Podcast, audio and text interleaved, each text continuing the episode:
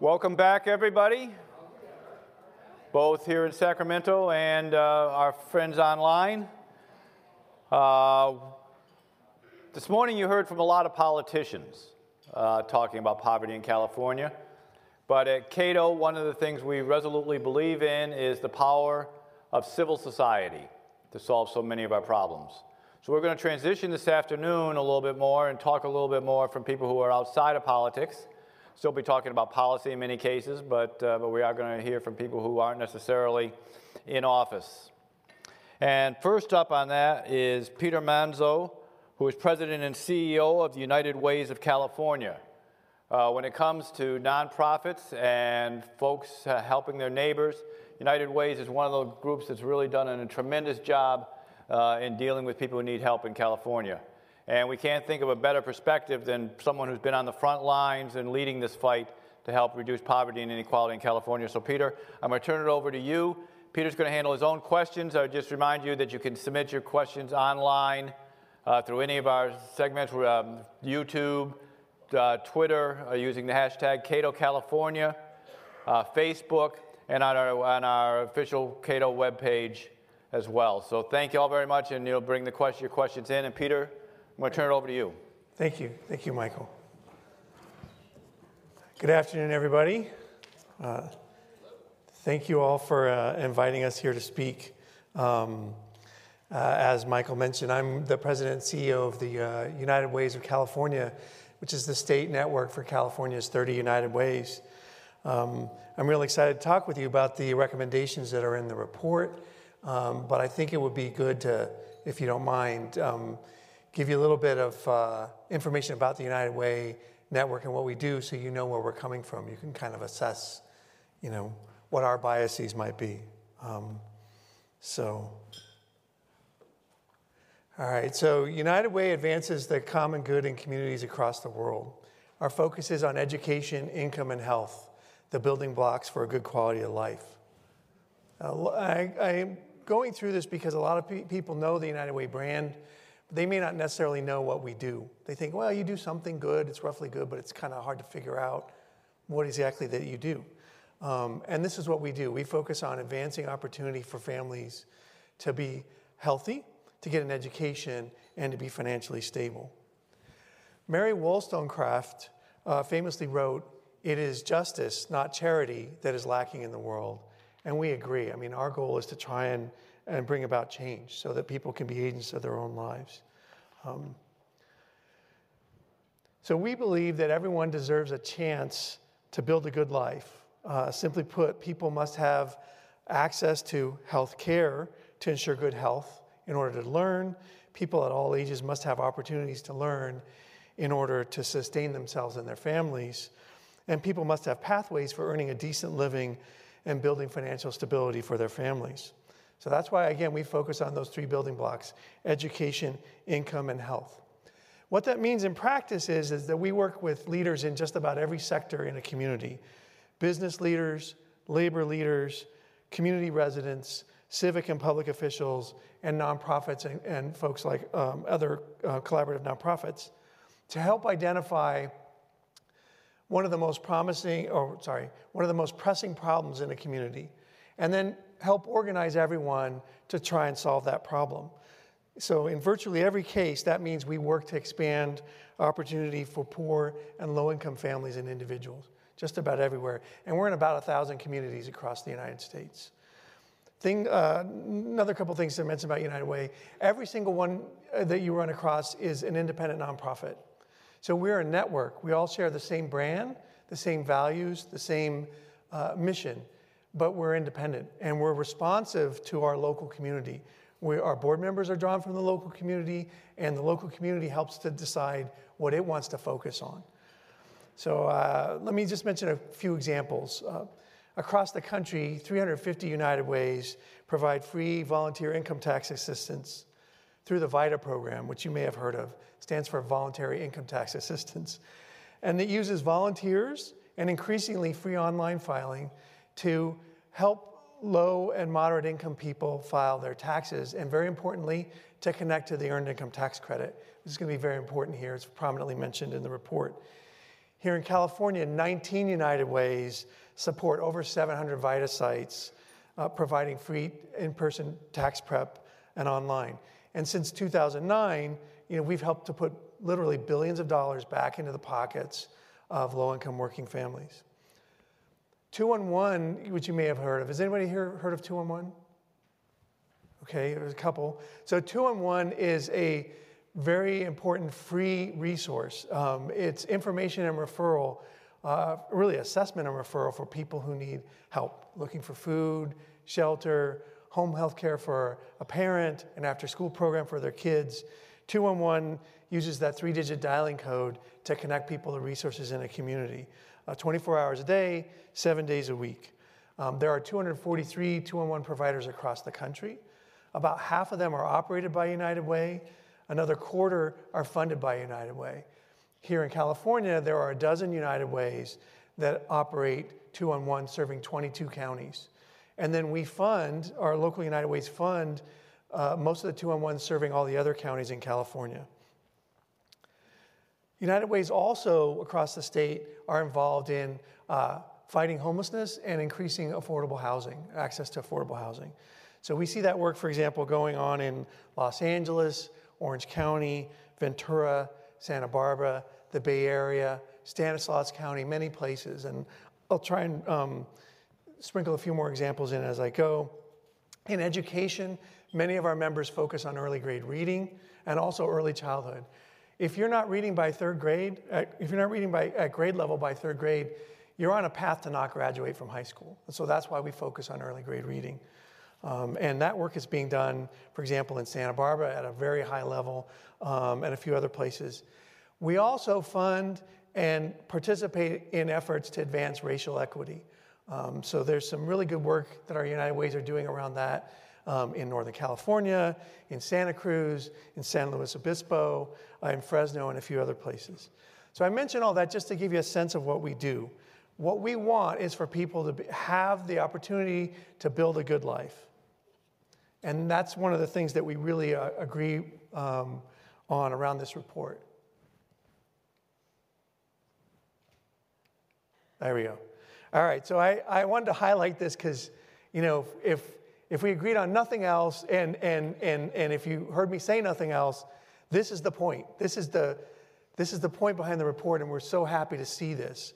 Um, uh, Michael and your team, thank you for putting this together. Um, the report clearly says that California's anti poverty policies should imp- ensure that people have their basic needs met. But those policies should also enable every Californian to become a fully actualized being, capable of being all that they can be. So that's a very that's a prophetic statement, right? It's, you know, that is the goal. We're not, uh, as I think, um, Michael, you may have mentioned this morning, we're not just trying to make people less miserable, we're trying to help them flourish. We want them to thrive. Um, but we think that in order to do that, um, we need to get a little better grasp on um, the struggles that uh, low income and working families have. Uh, the report uh, relies on a lot of great data from the California Poverty Measure, which is put out by the Public Policy Institute of California and Stanford University. It's great. Um, but if you'll indulge me, I want to just share an alternative view about how to, how to look at um, the struggles of, of low income families. So, we think that in order to um, help families live with dignity, to gain agency, and to be upwardly economic mobile, upwardly mobile, um, we need a measure that identifies what thriving or flourishing looks like, that points the way to a decent standard of living, right? And what that would cost. Because we all know it's very expensive to live in California, for example. So we produce a study um, where we do, uh, we look at the household budgets for a particular family type. And every family is different. Um, and we look at the inputs for that family budget, you know, uh, housing, food, childcare, healthcare, transportation. Um, Miscellaneous is everything else. It's, it's where you pay for your mobile bill or mobile phone bill or cable. Um, taxes, everyone has to pay taxes.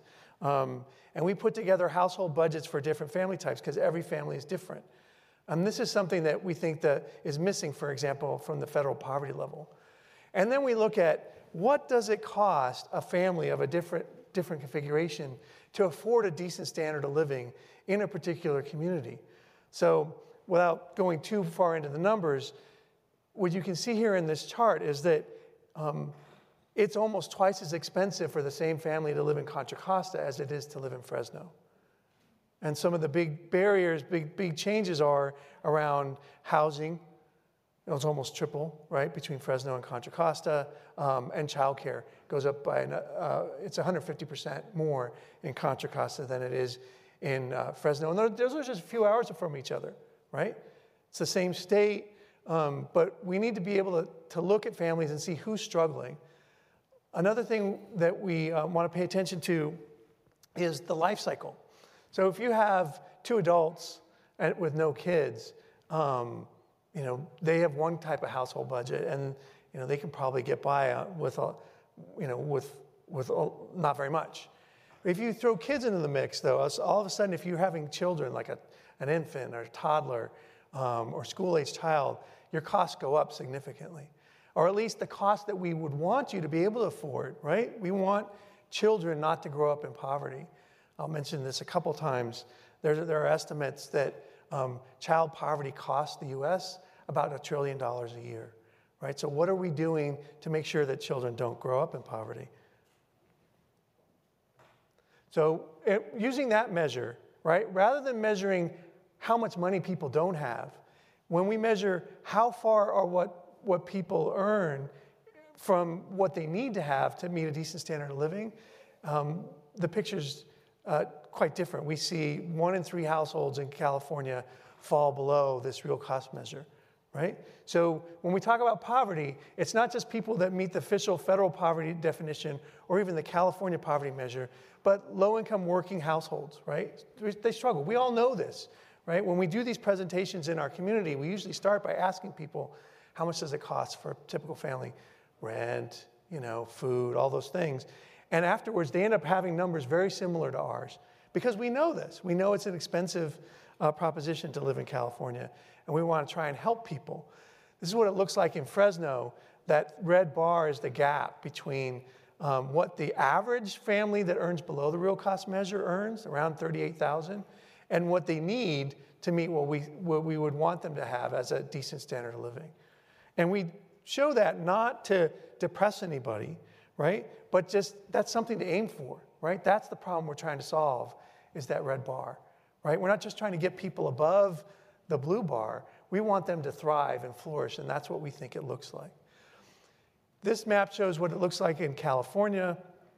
You're probably familiar with these maps. If you ever looked at a map of California and income, this pretty much um, follows that, right? So again, Contra Costa, San Ramon, Danville has the lowest percentage of households that live below the measure. 11%. Um, in LA County, Southeast LA, East Vernon has 80 families, 8 out of 10 families in that neighborhood um, earn below the real cost measure. Um, when we look at it this by uh, race and ethnicity, um, people struggle at different va- rates, and it's very important to break it out.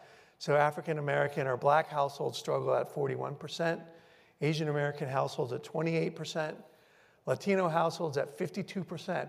More, one out of every two Latino families in California struggles to meet the cost of a decent standard of living. Native American households struggle at 39%, and white households struggle at 21%. When you look at the numbers rather than the percentages, um, it's very important to look at that as well. Uh, the largest set of struggling households in California are Latino, 1.7 million.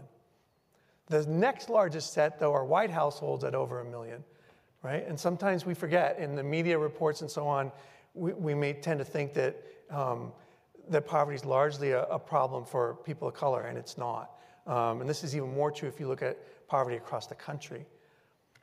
Now, this one, this statistic I wanted to mention because we think it's very important. You often hear people say one out of four children in the country are growing up in poverty. Um, in California, out of those households that have children, zero to five, young children, over half of them live below the real cost measure. So children are our future, and half of the children in the state, roughly, are growing up um, in financially constrained circumstances. Um, I show that's almost a million households. And I don't have a slide for this, but um, our data also show that seven in 10 households led by a single mother also earn below the real cost measure. Okay, so um, now we're going to talk a little bit about housing in a minute. Um, nearly four in 10 households in California pay at least 30% of their income on housing. Now, the federal government says that's about as much as you should pay. If you're paying more than 30%, you know, the old rule according to HUD was that's too much. We don't want you to pay more than a third of your income on housing. 40% of Californians are doing that. And when we talk to, if you look at American Community Survey data, people that live below the federal poverty level, right? So um, that's below, say, 22,000 for a family of four. They report spending as much as 75% of their income on housing, right? So that kind of chokes off everything else. If you're, you know, if you're trying to stay healthy, uh, if you're trying to help supplement your child's education, where's the money for that going to come from? Um, this is the map that shows the uh, concentration of households that are paying more than 30%. Um, all this information is on our website. It's uh, www.unitedwaysca.org slash real cost, R-E-A-L-C-O-S-T, and there's interactive dashboards there. Um, so that's kind of what the picture that we want that we keep in mind. We're not just worried about people that below the federal fall below the federal poverty level. We're worried about people um, who are above that, right? Who don't get a lot in public benefits, but are struggling to to, to make a, a, to afford a decent standard of living. Now, getting into the report, here's where we're going to get into the report and the recommendations. Which again, um, very happy to see the overall philosophy behind the report. This one jumped out at us, right? There are 24 recommendations. Number 20, uh, we totally agree with. Um, cash is king. Pri- the report recommends at number 20 prioritize cash payments within the social welfare system over in kind benefits or indirect payments to vendors. To the degree possible, restructure existing social welfare programs and reallocate existing resources into an expanded state EITC. We completely agree with that. I'm so happy to see that report. It reflects a lot of the work that we've been doing over the years, right? Um, as Michael and others mentioned, when you give people cash, um, you're treating them like adults, and they are quite able. They know what their family needs, and they're quite able, uh, capable of spending that money responsibly, by and large. Um, we also, this may be a little bit of inside baseball. Um, we are uh, we work to advance, and I'll give you some more examples of it in a minute, to um, uh, drive support to low-income working families, and we think the tax mechanism works for that. Why would you create something new when you already have a mechanism that works? Um, so we're really really pleased to see that as well. So um, now let, me not get into housing for a second. Um, just real quickly. Um, full disclosure, I'm not a libertarian. I'm learning a little bit about libertarianism. Um, and the, the recommendations in the report, I, I, might sum them up as, and I don't know if this is fair, in a nutshell, it's removing government rules and practices um, that inhibit mobility, right? Getting government out of the way. And we agree with that. Um, our take on some of these other things might go a little, be a little bit different. Um, you know, we want to look for ways that uh, nonprofits, business leaders, community leaders, and government can work together to affirmatively do things that help, right? right? Not just get out of the way, but help. Um, let me say a quick word about uh, the role of nonprofits in philanthropy. Um, you know, part of the reason I work at United Way is that as a community based nonprofit, we have more flexibility to respond to variations in local communities and their needs. More flexibility than government does, which has to kind of have a rule that's even Steven, right? One size fits all. We can tailor responses to what a particular community needs. And that often means that at many things we can be more efficient and effective at providing community services that lift up all people to become their full selves and thereby improve the economy for all people.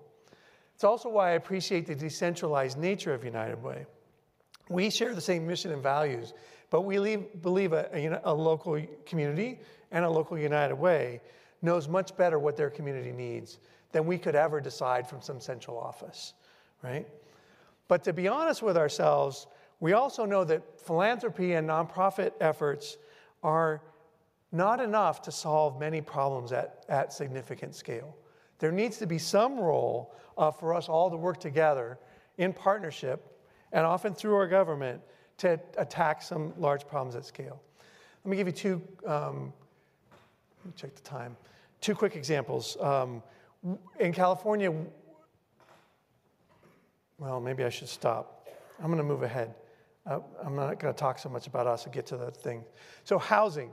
Um, we like the housing recommendations. Um, uh, most of them are focused on land use.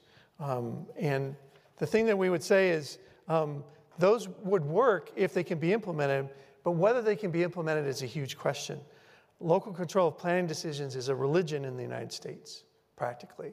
It's very difficult. There was a mention this morning of SB 8 and SB 9, uh, which were passed, and those are good things, right? They are helping to make it more likely that we construct more affordable housing.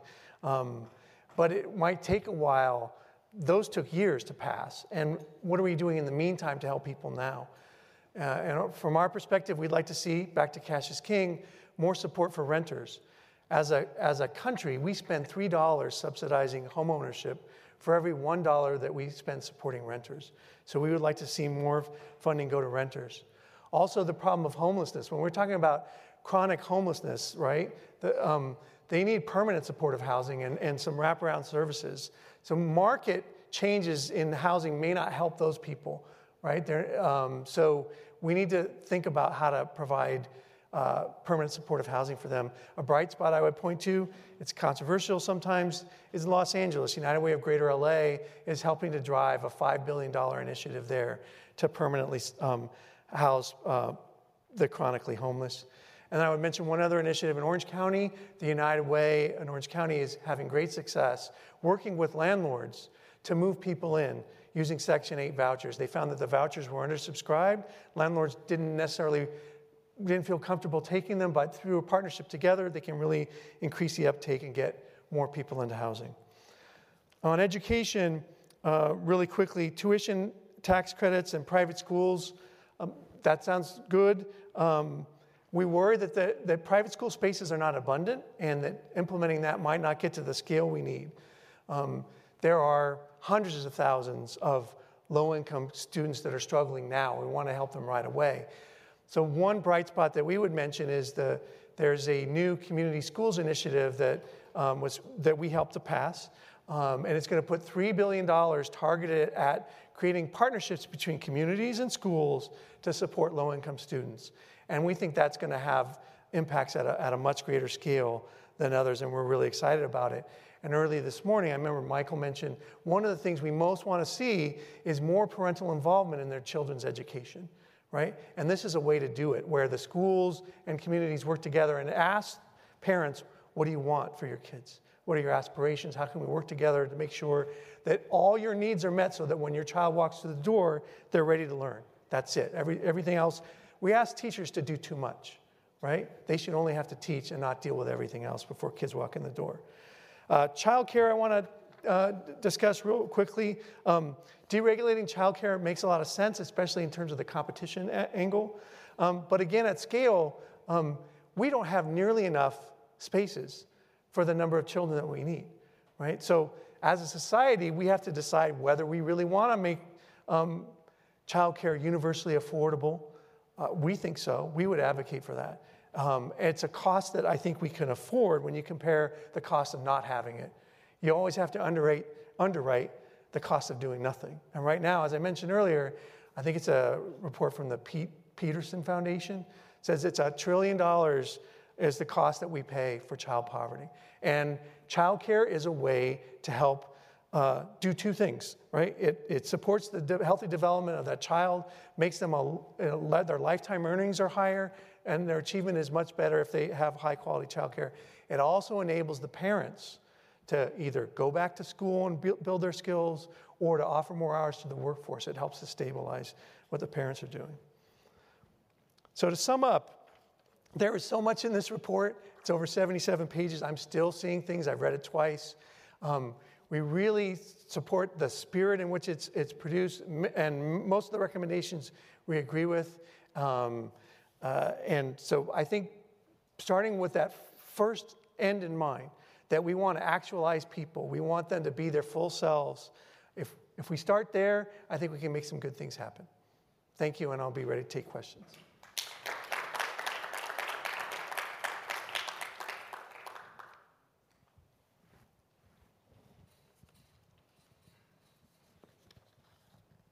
Yes, sir. I was amazed at your Asian uh, numbers uh, on poverty. I wonder if you could talk a little bit more about that. Yes, well, um, the, what we need to do, and, we, and I gotta apologize, it's something that we, we intend to do soon, is actually de- segment, right, the A- API, Asian Pacific Islander population, because it's, it's not a monolith. They're, you know, uh, my wife is Japanese American, you have uh, Chinese Americans, you have people from the Pacific Islands, they're all very different, right? Um, a lot of our United Ways, for example, in the Central Valley, um, the Hmong population there uh, is very uh, prominent in farm working and they're very low income. And they have, so when you start to slice it that way, it might explain the numbers a little. I hope that's responsive to your question.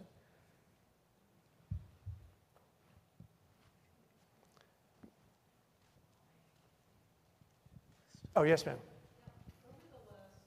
let's say, decade, what are the big shifts that you've seen in terms of need? Has, has there been um, new things that have grown and other issues that have not been as demanding as they were?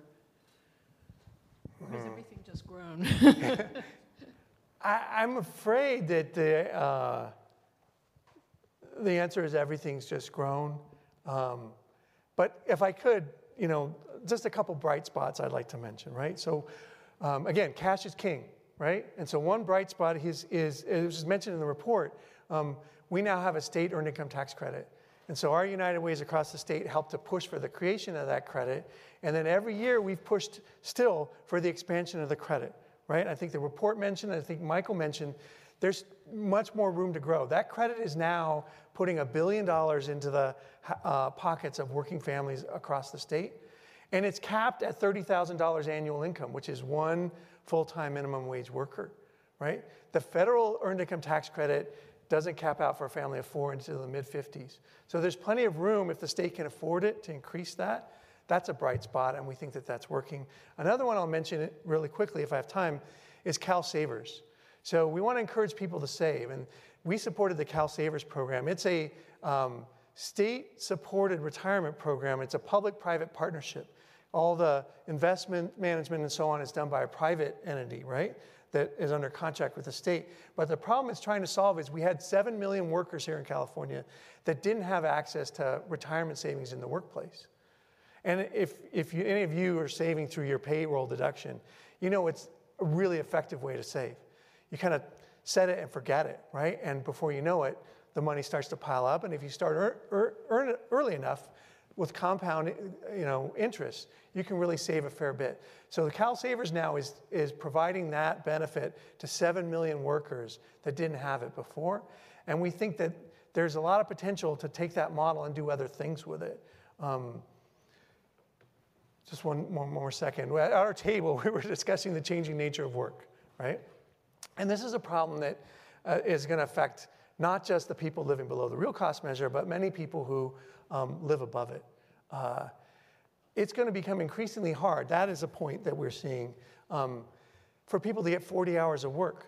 Many of the families that we work with, they're working two or three jobs, right? And but their income fluctuates. They might be 20 hours one week, 30 hours the next, 15 the third. It goes up and down, right? And so somehow we have to figure out a way to smooth that. That's one thing that we could do.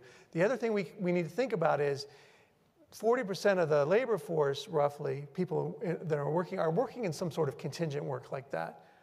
Often they get, they, they don't get any benefits. They're not getting prorated uh, vacation, they're not getting prorated health care. The employers are getting the benefit, but they're, they're not. We could think about using those, those portable uh, accounts like CalSavers to try and solve that kind of problem. All right. Thank you very much.